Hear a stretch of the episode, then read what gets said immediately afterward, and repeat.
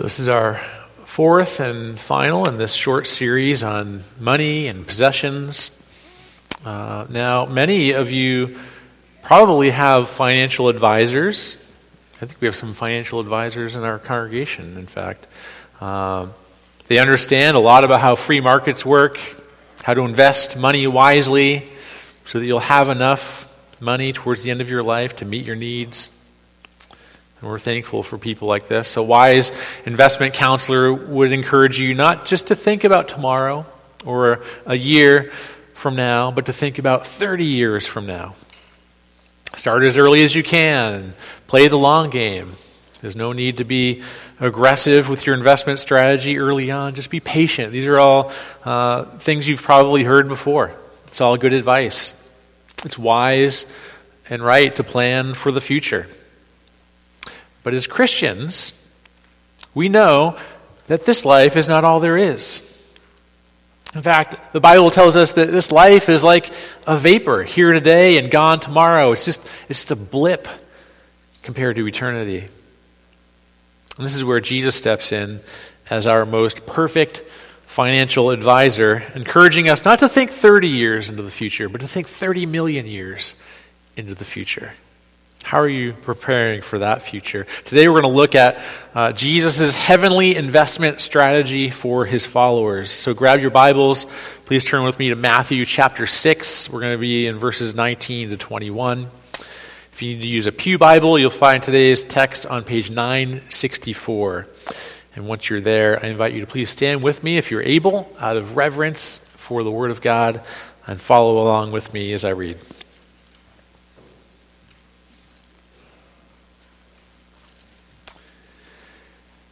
Do not lay up for yourselves treasures on earth, where moth and rust destroy and where thieves break in and steal.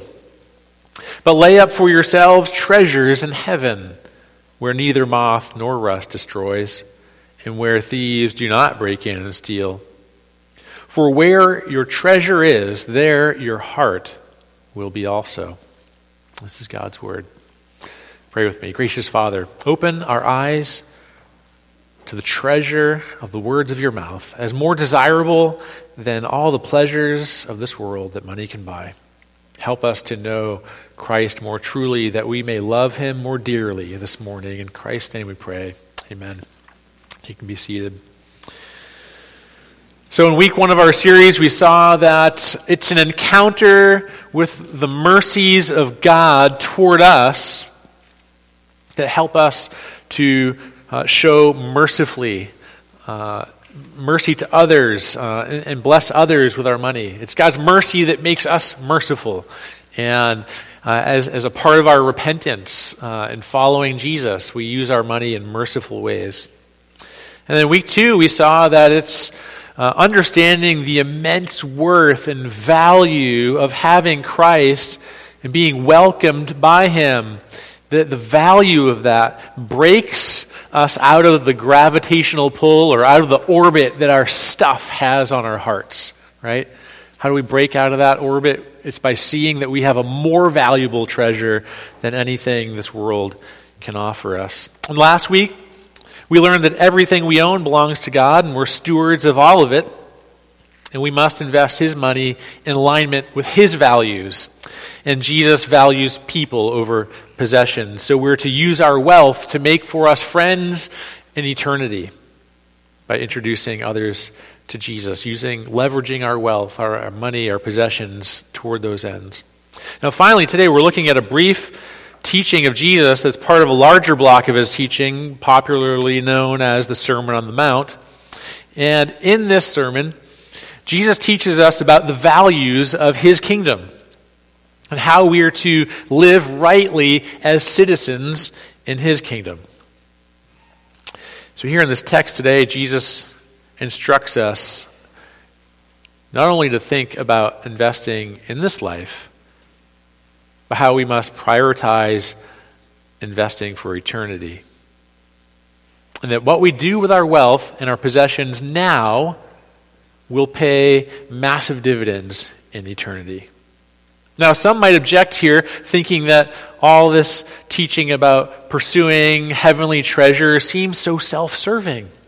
After all, aren't, aren't we as Christians supposed to be selfless? This seems selfish to pursue uh, treasure. But consider the fact that 40 times in just Luke's gospel alone, Jesus promises us rewards or loss of reward in connection with his commands. And so it's something that Jesus talks about, and we need to pay attention to it and understand it rightly. It's not entirely clear what exactly all of these rewards or treasures are, but we do get glimpses. There are things that we can understand about heavenly treasure. For example, last week we learned that eternal friendships uh, are just some of the treasures that await us in the new heaven and the new earth. But consider some others. In Luke 19, Jesus promises positions of leadership and authority to the faithful servants who invested the resources that he entrusted to them. Look at uh, verses 17 and 19. And he said to them, Well done, good servant, because you have been faithful in very little, you shall have authority over ten cities. And the second came, saying, Lord, your mina has made five minas. And he said to him, And you are to be over five cities. So here's uh, another uh, example of heavenly treasure being given authority and responsibility in the, in the new heaven and the new earth. And at the end of Matthew 19, Jesus promises those who gave up earthly possessions like land and homes and family will receive back those things a hundredfold in the life to come. We're sometimes quick to forget that the new heaven and the new earth will not be some purely spiritual place where we float around as disembodied spirits. It's a real place that you can touch and you're going to have bodies to move around in this glorious new heaven and the new earth. It's a physical reality with land and homes. And Psalm 16, verse 11, promises yet another type of treasure that awaits us. He says, you, you make known to me the path of life. In your presence there is fullness of joy. At your right hand there are pleasures forevermore. It's being in the very presence of God. There's pleasures forevermore. But here in our text in Matthew 6, the language and the context strongly suggests another form of treasure that awaits us that will be some kind of material wealth. We don't know exactly what that looks like, but we know that it'll have value in the new heaven and the new earth. This is even more clear in uh, Luke's parallel passage in his gospel. Look at Luke 12, verse 33 with me. He says, Sell your possessions and give to the needy Provide yourselves with money bags that do not grow old, with a treasure in the heavens that does not fail, where no thief approaches and no moth destroys.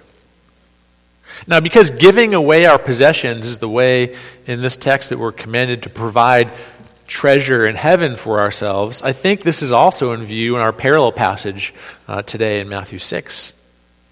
So, as you look more closely at this passage, I want to show you the wisdom of Jesus' heavenly investment strategy of giving away our earthly wealth. Sounds counterintuitive to the wisdom of our world, doesn't it? But I have three reasons from our text for why giving away your wealth is wise and good for you. The first one is giving is a good investment. The second is giving is good for your heart.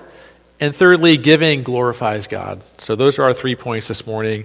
Let's dive right in. In verse 19, Jesus tells us not to store up for ourselves treasures on earth. Why? It's pretty simple. They're not going to last. Why store up and invest in what will not last? The mention of moths tells us that their clothing was much more valuable uh, to people in Jesus' day.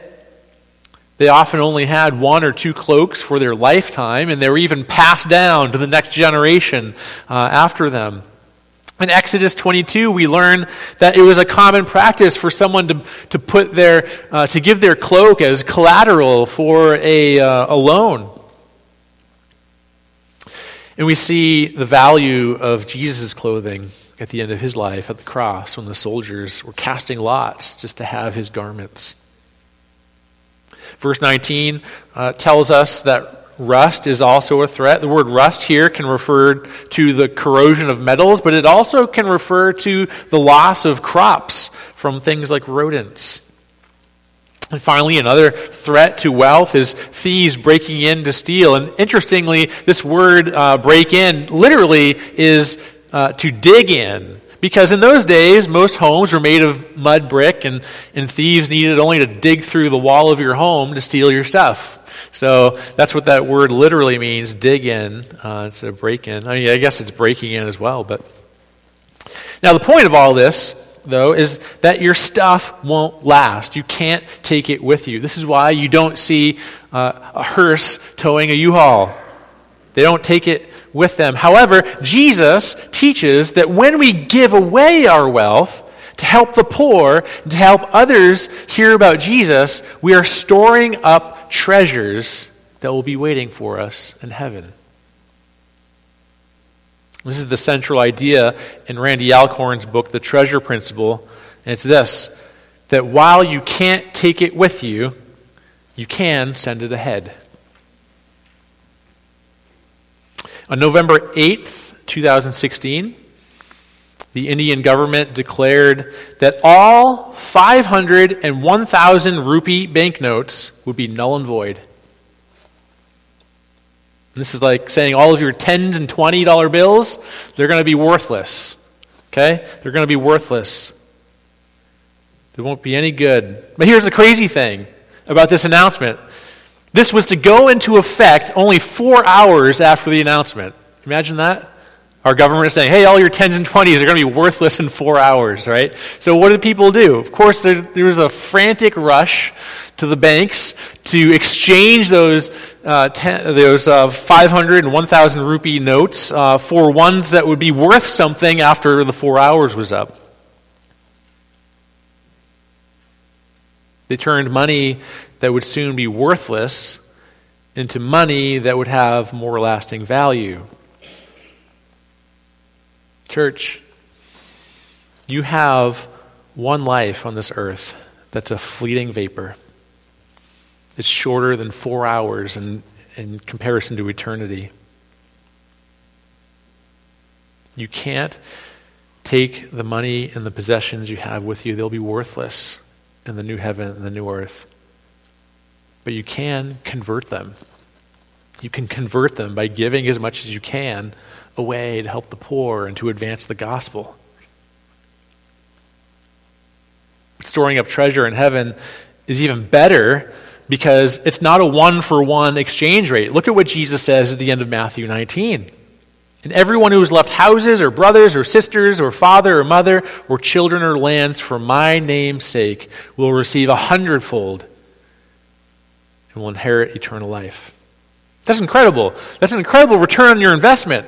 A 10,000% increase. How about that? Isn't that a, that's a deal. You're not just exchanging, you're, you're gaining when you give your money away for the cause of Christ. What if you could take a time machine and go back to the mid 70s and invest in this little uh, unheard of tech company that was started up by a young guy named Steve Jobs? who is uh, running this outfit out of his family's garage. Now, if you don't know what I'm talking about, I'm talking about Apple. Knowing what you know today, you'd invest as much as you possibly could, knowing how much it would pay off you know, into the future, wouldn't you?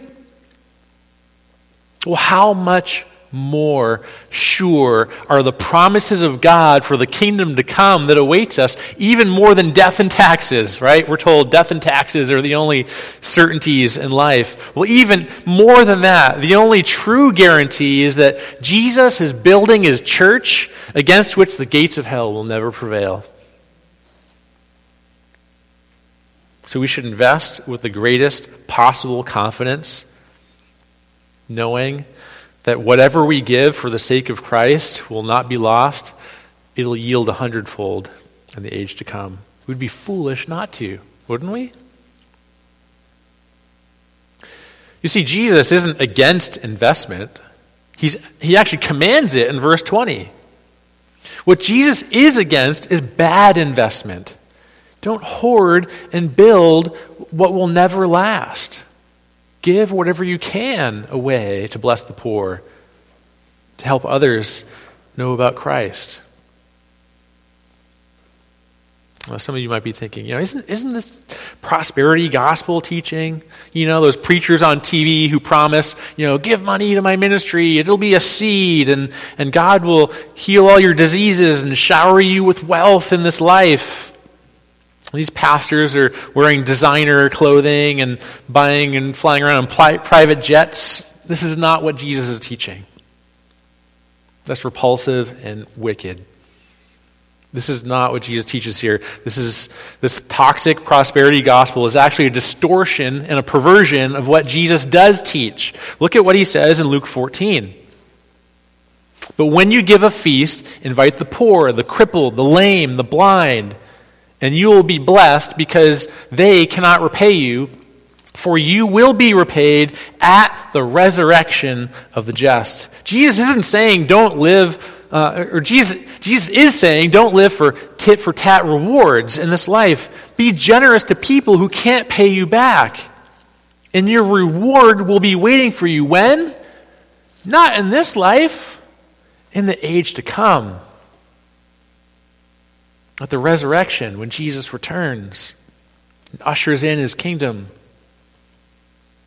This is what the harmful prosperity gospel gets all wrong. Your reward is not an earthly reward that comes to you in this life, but in the life to come on the new heaven and the new earth. In John Piper's book, Desiring God, he advocates for giving with a wartime mentality, not just a simplistic lifestyle, but a wartime mentality with respect to our stuff, our money, and our possessions. In 1934, Perhaps the most luxurious cruise liner of its day was launched. Its name was the Queen Mary. And she would carry celebrities like Bob Hope and Clark Gable and royalty like the Duke and Duchess of Windsor. Even heads of state like Winston Churchill would, would ride on her. She was truly grand and even set speed records. It was, it was one of the most fantastic cruise liners of the day. But in 1939, as World War II was raging, the Queen Mary was repurposed.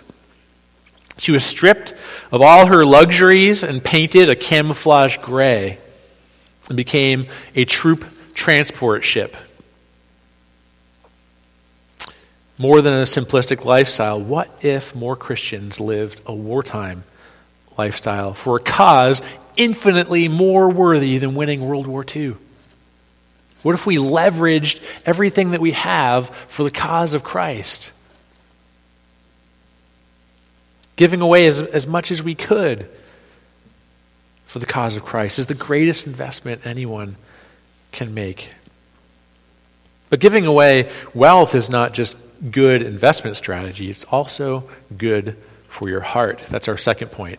Look at verse 21 with me. This verse is showing us the connection between our treasure and our hearts, how they relate to each other in two different ways. First, your treasure acts like a thermometer, meaning that it takes the temperature of your heart and reveals its nature. If you really want to know if you are overly consumed with the things of this world, then look at where your money goes.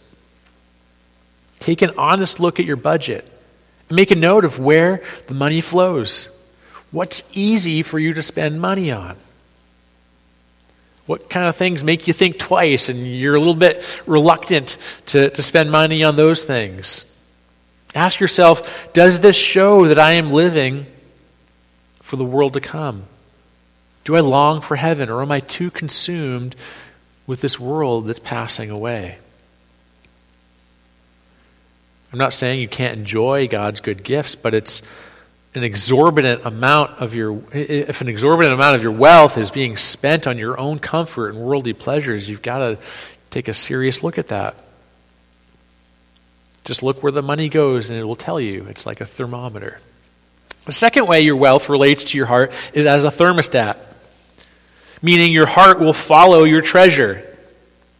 Let's say you're, you're convicted and you don't like where your money is going tells you about your heart. You're grieved, you're, you're bothered. Uh, what do you do? What do you do if you don't like where your money is going, what it tells you about your heart? You may not feel like giving away wealth for the cause of Christ, but you agree that it's good and right and you want to on another level, right? then start giving, not under compulsion or obligation, but with faith, trusting the promises of God despite how you feel. And the joy will follow. It'll act like a thermostat, right? You send your money where you want your heart to be. This is different than giving out of a sense of duty or obligation. Look what Paul says in 1 Corinthians 13. If I give away all I have, but have not love, I gain nothing, he says. So it's possible for you to give everything away. But if you're not doing it with a heart of love, then it's meaningless. And this tells us that God doesn't need your money. He wants your heart. God doesn't need your money. He wants your heart.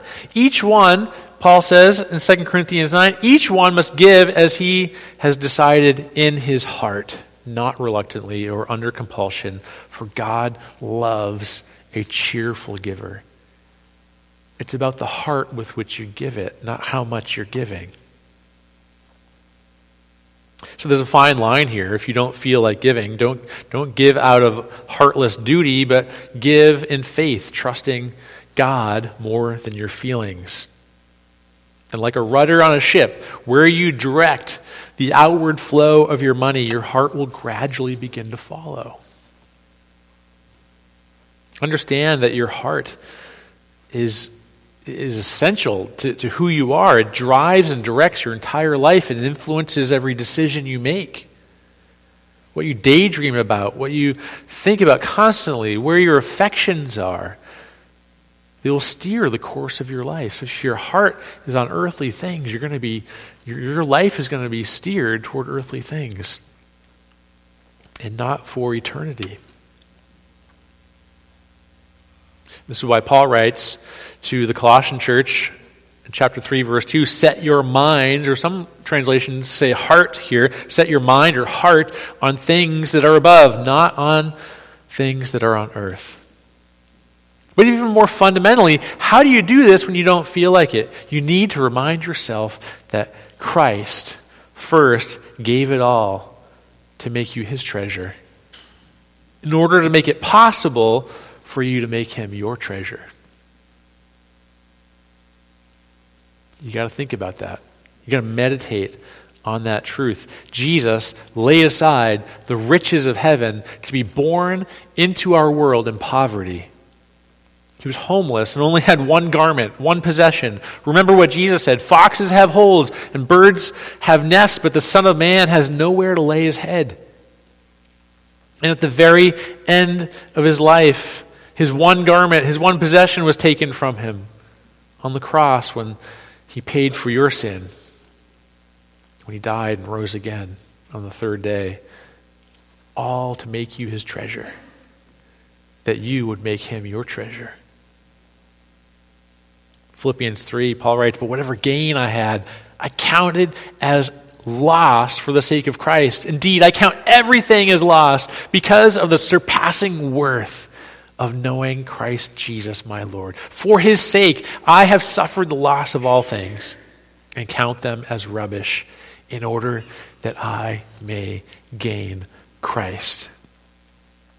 When you have the treasure of Christ, then your money will no longer have control of your heart. It'll just be money. But more than being apathetic about money, you'll begin to see it as, as uh, eternal investment capital as opportunity. What can I do with this? How can I invest this? How might I bless someone and be merciful to people?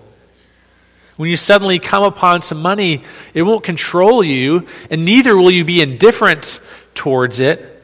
You'll get excited thinking about where can I direct this? Who can I bless with this? What can I do with this? And it's the grace of God that transforms your heart to think like that. So if you don't feel like giving, you need to go back to the gospel and remind yourself of Christ who became poor that you might become rich, that he would make you his treasure so that you could make him your treasure. When you have the treasure of Christ, you'll, you'll want to talk about the goodness of God with your brothers and sisters in Christ when we gather. You'll want to share Jesus with your unsaved friends. And you'll want to give away your wealth to make those things possible.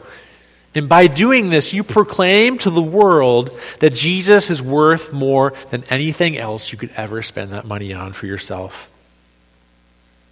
Like that old song says, turn your eyes upon Jesus. Look full in his wonderful face. And the things of the world will grow strangely dim in the light of his glory and grace. When you give like this, it's not only good for your heart, it glorifies God. And this is our final point. Giving glorifies God. It was John Piper who said, God is most glorified in us when we are most satisfied in Him. When God has your heart and your affections, it proclaims His worth and value to the rest of the world. Jamie Dunlop has this little booklet. It's actually available on the wall in the foyer. Uh, it's a little booklet about why you should give to your church. He has this great uh, illustration there that I can also relate to. When my wife makes a meal that my kids don't care for, which is rare, by the way, because my wife's a great cook. Uh, by the way, she's got a chili entered in the chili contest. I'm feeling good about it. Uh, so if, if you're not uh, signed up for the chili contest, come join us after the, the service. But enough about that. When my wife makes food uh, and our, our kids don't care for it, they have to eat it anyway. Or they have to eat a certain amount of it. But when they do, where's the focus when this happens? The focus is on their obedience, right? They're, they're muscling through it. You know, they're, uh, they're taking polite bites. That's what we tell our kids, you know, when, they, when we go over to someone's house to eat something. We're like, okay, I don't know what it is. You might not like it, but you've got to take polite bites. You know, take a few bites. Uh, when they do that, the focus is on their obedience. But notice the difference when she makes something they love. They love chicken tikka masala, by the way. That's like a big hit in our in our uh, our house. Big thank you to Palab for that recipe. Uh, that's a, a family favorite. They devour it, they rave about how good it was. Now, where's the focus now? It's on my wife and her incredible cooking skills, right? She is glorified when they enjoy it.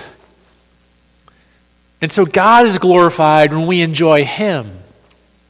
It's the same thing. When we delight in God so much that we joyfully give away our wealth, it makes a statement to the rest of the world that Jesus is worth it.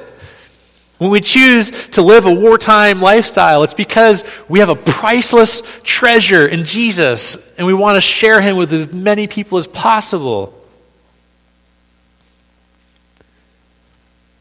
In the few minutes we have left, I want to wrap up this series by showing you how giving generously to your local church brings glory to God. If this isn't your local church, think about your local church if you're visiting with us. But if this is your church, think about Fishkill Baptist Church, how giving generously to the local church glorifies God. It's the clear teaching of the New Testament that members of the local church should first direct their giving to fund the advancement of the gospel through their church. And this glorifies God as more people come to know him as their treasure. Look at just a few verses with me. In 1 Corinthians 9, Paul writes, In the same way, the Lord commanded that those who proclaim the gospel should get their living by the gospel. 1 Timothy 5, 17, 18. Let the elders who rule well be considered worthy of double honor, especially those who labor in preaching and teaching. For the scripture says, You shall not muzzle an ox when it treads out the grain and the laborer deserves his wages. Or Galatians 6 6, let the one who has taught the word share all good things with the one who teaches. Understand, the last thing I want right now in this moment is for this to come across as self serving in any way. I'm simply trying to show you what the New Testament teaches. Here are three clear commands of the Lord that those who've been called vocationally to give their lives to the proclamation of the gospel should make their living by it. And this is a joyful burden rightly carried by members of the local church. These letters are written to churches, to people in churches.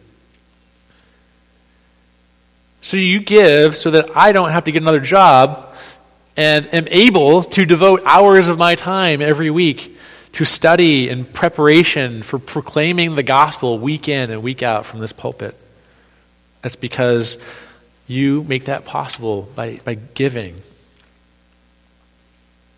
Finally, your giving to our church makes it possible for us to support full, the full time work of many missionaries, personally vetted and held accountable by our church.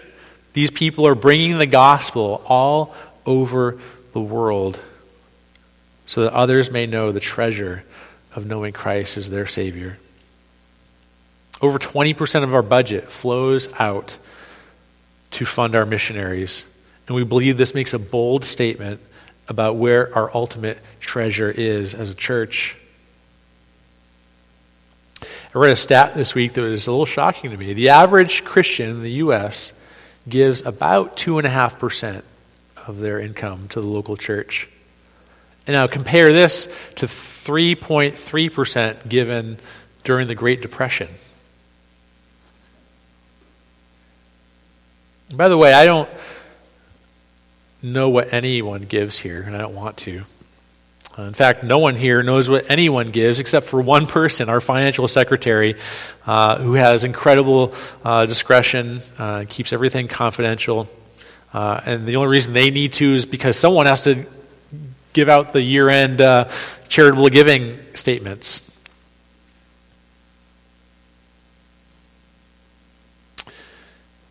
In fact, if you want to know how the money that you're giving is being used, here's another plug for Tuesday, March 12th. Put it on your calendar. Our annual meeting is coming up. Uh, gonna, we have a sign up in the uh, in your bulletin. There's a sign up out in the narthex. Uh, come uh, enjoy a pizza kind of fellowship dinner with us. But there you'll be able to learn exactly where the money you're investing here is going. What's it being used for? How is it advancing the gospel? Let's celebrate some of the things that God has done in and through this body, uh, through all of your investment over the last year. There's no secrets here. We want you to know this and to be excited about supporting the mission of our church to reach the lost. And know that I share none of this to guilt trip anyone. I share it because I care about your hearts. I'm for your joy. John Piper's main point in his book, Desiring God, is that your pursuit of joy in Christ and his pursuit of glory from you are not in conflict. They're the same pursuit. And so I want you to know the freedom and the pleasure of Jesus' heavenly investment strategy. It's the best investment you can make. It's good for your heart, and it glorifies God. Let's pray. Father in heaven, thank you